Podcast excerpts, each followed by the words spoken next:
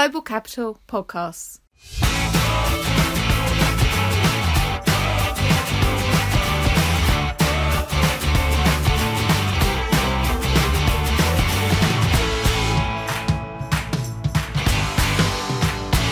Hello and welcome to the first Global Capital Podcast of 2023. I'm Ralph Sinclair and I'm the frequent issuers managing editor at Global Capital. Now my usual co-host John Hay is away this week, but I'll be joined shortly by Kenny Wassel, our leveraged finance and private debt editor, and Marta Imericio, our syndicated loans reporter, to talk about the state of the leveraged finance market and what recent edicts from the ECB mean for how that market will operate this year. As ever, everything we talk about on the podcast, you can read more about at globalcapital.com, and you can subscribe to this podcast, which brings you the most interesting tales on the capital markets every Friday for free at any podcast platform of your choosing. Now, it's going to be a fascinating year in the capital markets, and the first couple of weeks in January, which are invariably among the busiest, will tell us a great deal about what issuers and investors are thinking about and worrying about, both in the short and longer term. So, what have the first few days of bond issuance told us? Well, Georgie Lee, our SSA bond reporter, has focused this week on sovereign bonds. Austria, Portugal and Ireland all bought successful deals this week. But the real test of that market is yet to come, when bigger issuers like Italy, Spain, Germany and France all bring deals. Now, the jeopardy here, of course, is what the extra borrowing that governments will need to do will cost them as they try to fund support for the energy costs in their economies. We saw in September and October just how a government bond market could fall apart when Liz Truss's short-lived government in the UK tried to burden bond investors with a sharp increase in state borrowing. Mercifully, Eurozone sovereigns have taken a more measured approach, but nonetheless, with inflation still high, interest rates and yields set to rise further, European government bond supply is expected to rise by over 14% this year, to levels surpassing even those seen in the pandemic.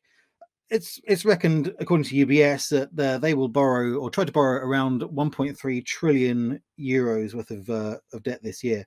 Now, that, of course, is going to have to be done in a market where there is ever less central bank bond buying, which is what propped up the success of bond issuance during the pandemic and in previous crises, and with a recession looming. That has led our corporate bond editor, Mike Turner, and our covered bond editor, Bill Thornhill, in separate opinion pieces to argue that issues that come to the market early this year will be rewarded, and that the buoyant primary bond market we're enjoying now is only masking a lot of underlying weakness that will be exposed before too long. That is to say, many of last year's factors that caused problems for issuers, inflation, energy costs, rising rates, the war in Ukraine, for example, have not been fixed. And trickier markets lie in store, almost certainly. It's been a boon, then, that one of the worst affected groups of borrowers, those from the emerging markets, have been able to print bonds that have gone well so far this year. Now, this was a group of issuers, as far as it can be called a coherent group, that spent large chunks of last year either unwilling or unable to access the capital markets. But this year, there have been already successful deals from Mexico, Slovenia, Hungary, Indonesia and Romania. There was even a mandate for a high-yield bond issuer from Latin America. Now, you be sure to read Oliver West and Francesca Young's fascinating examination about what that means for emerging market issuers in the weeks and months ahead. But for now, we turn our attention to another market that has had its struggles last year, as Kenny and Marta join us to talk about leveraged finance.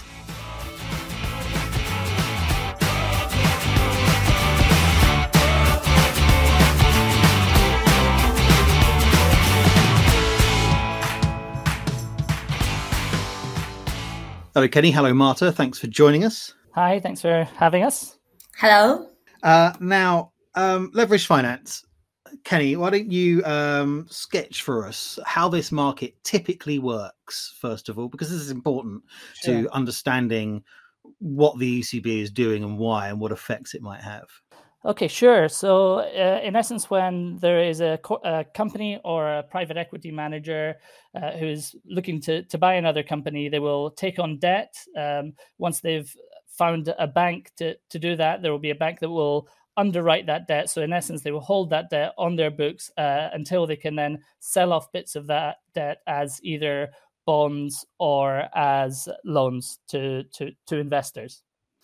Okay, right. And so how has that market been functioning? It didn't have its typical classic year last year, did it?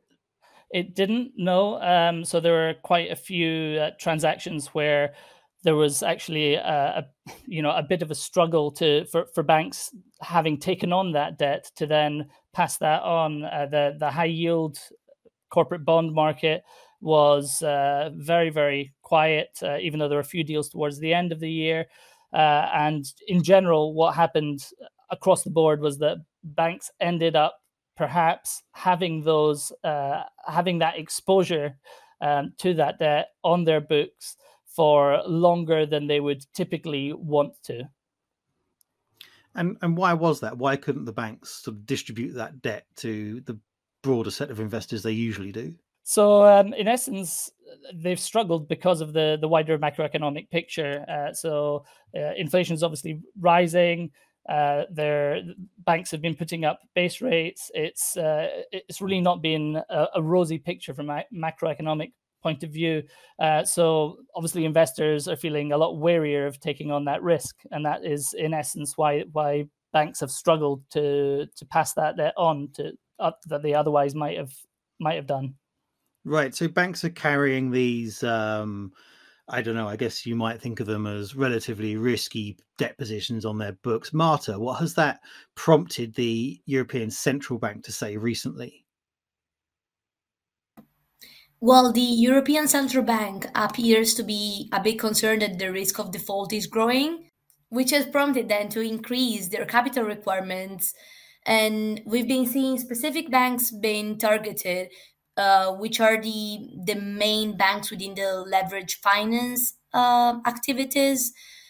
We've been seeing perhaps BNP Paribas, UniCredit and Deutsche Bank being targeted specifically. Deutsche Bank has issued a statement at the end of December arguing that the ECB has been asking for these extra capital requirements, but it appears that Deutsche will not be able to comply with these capital requirements because it's already exceeding them. So the question really is the ECB going to target a growing number of banks?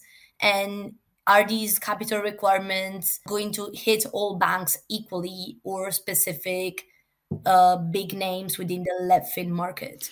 I mean, presumably this extra capital that the ECB is requiring these banks to hold, do we have a sense yet for whether they're only targeting banks that are big in the leveraged finance market, such as Deutsche Bank, or is it looking at capital requirements more broadly? People are a bit in two minds about this. I did speak to some bankers who believe that because they're not main banks within the lending market, they're not going to be targeted.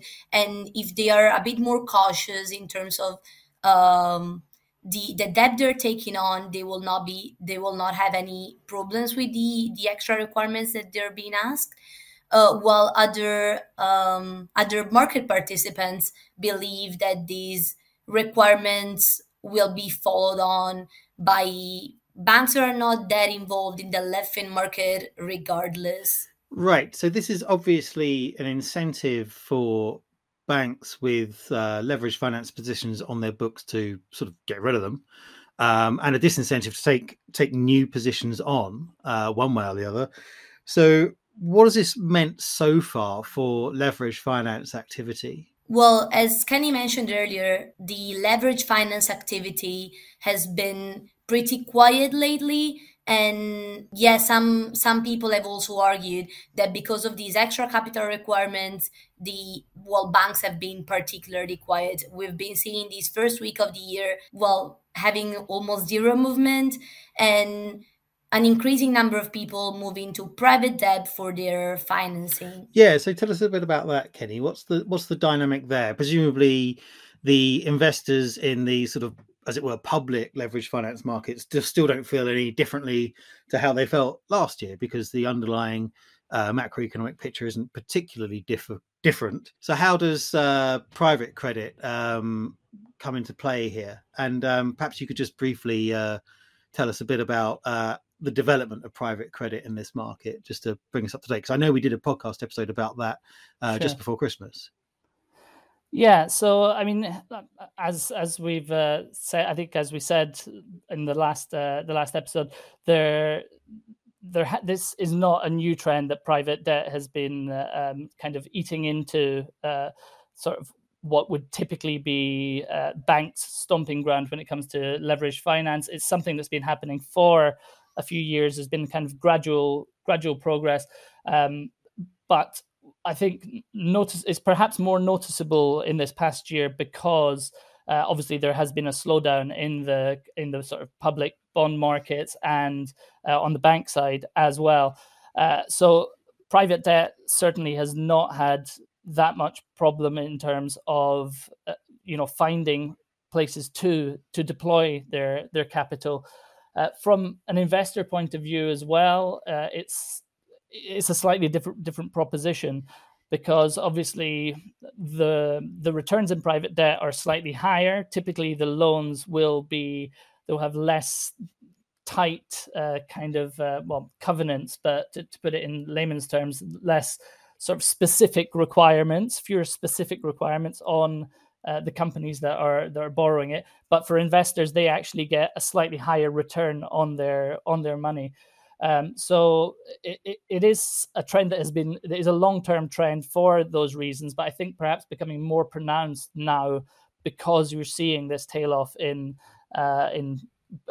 certainly in the high-yield corporate bond market, but also on the banking side as well. And one would imagine as it becomes more expensive and more difficult for banks to loan money, you would think that would only favor private debt managers more. It's not going to be a big bang, but it's another thing that feeds into that equation, I think. I think we said before Christmas, this is already, in fact, a couple of times last year, that this is already a sector, private credit was already a sector where they'd already kind of deployed as much as they possibly could deploy, or were getting close to the limits of what they could deploy. So this presumably will really give them a boost in terms of the terms that they can ask for with deals. Sure, yeah. You would imagine that it would give them a boost in terms of terms they could ask for. But also, I think on that equation, on that sort of discussion, that we were having before Christmas about the fact that they had already invested a lot of their capital, they do still have a reasonable amount of dry powder. There were, I think I mentioned in the article, there was data from Prequin, which is a data provider, that showed that there was, I think it was just over 100 billion euros dedicated to European investments. But compare that to private equity. Private equity has 250. So yes, that they've deployed a lot of their capital. The problem was that they were struggling to raise money last year, but it seems that a lot of investors are now increasing are being encouraged anyway by asset managers to increase their allocation, the percentage of their available capital, to increase the amount of that they direct towards private markets. So hopefully we should see that pick up, and we should see them have more cash available to invest. So, I mean, we'll see how it kind of plays out in terms of the impact of the wider dynamics on the leveraged buyout market, which is obviously what drives the deal flow in LevFin. Yeah. So what are the thoughts of that then? Because if the companies that do the leverage buyouts, if they're going to find bank financing more expensive, and those banks are going to have trouble distributing that debt, and there's not so much private capital to be had, what does that sort of indicate for M&A and leverage buyouts for the year ahead? Sure. Well, I mean, that's a very, very important question, isn't it? I guess on the one hand, you could say that private equity firms are sitting on all of this available capital, dry powder as it's known, and that they've kind of struggled over the last 6 months, apparently, according to some lawyers that I was speaking to yesterday. They struggled to put that to work, and those lawyers kind of expected that to continue into next year. The question is whether that is as a result of there not being a lot of available debt capital, but you wouldn't think that it's something that can be addressed very quickly, because it takes, in order for these private credit managers to raise money, it takes them a good 6 months to 12 months to actually raise capital from investors. They've obviously got to start sort of marketing the fund. They've then got to do their roadshow, as it's called, going around selling their strategy to investors, who will then say, right, we'll give you money to do that. And all of that takes time. So it could be that we see M&A remain low going into next year. There are other ways, obviously, for private equity to deploy their money, whether that be all equity deals, which, you know, that removes a lot of the upside, a lot of the benefits that one would get from using loans to support and boost returns. But I mean, it could be minority investments as well. One of the areas that they are seeing, I think, opportunities appears to be in the public markets, actually. Again, speaking to the lawyers that I was speaking to yesterday, they were saying that they're seeing a lot of interest from private equity investors, particularly in the UK, a lot of private equity investors from the US, given the strength of the dollar relative to sterling, in coming into the UK and taking companies private that were previously public, because one of the other effects of this macroeconomic picture has been that public equities have been lower as well. So the deals are there for private equity.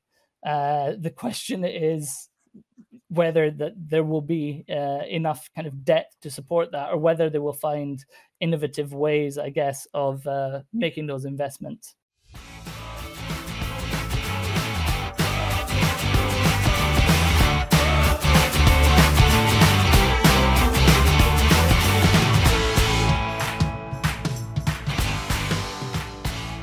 So many puzzles ahead about where to find capital and how much to pay for it across the markets. And you can follow all of the borrowers we've talked about today and how they fare by subscribing either to this podcast, which is free, or to Global Capital, which isn't. So it only remains for me to thank Kenny and Marta for joining me to talk about the leveraged finance market today, and to Gerald Hayes, our producer, who edits this podcast together. Thank you very much for listening too, and we'll be back with more from the capital markets next week. Thank you and goodbye.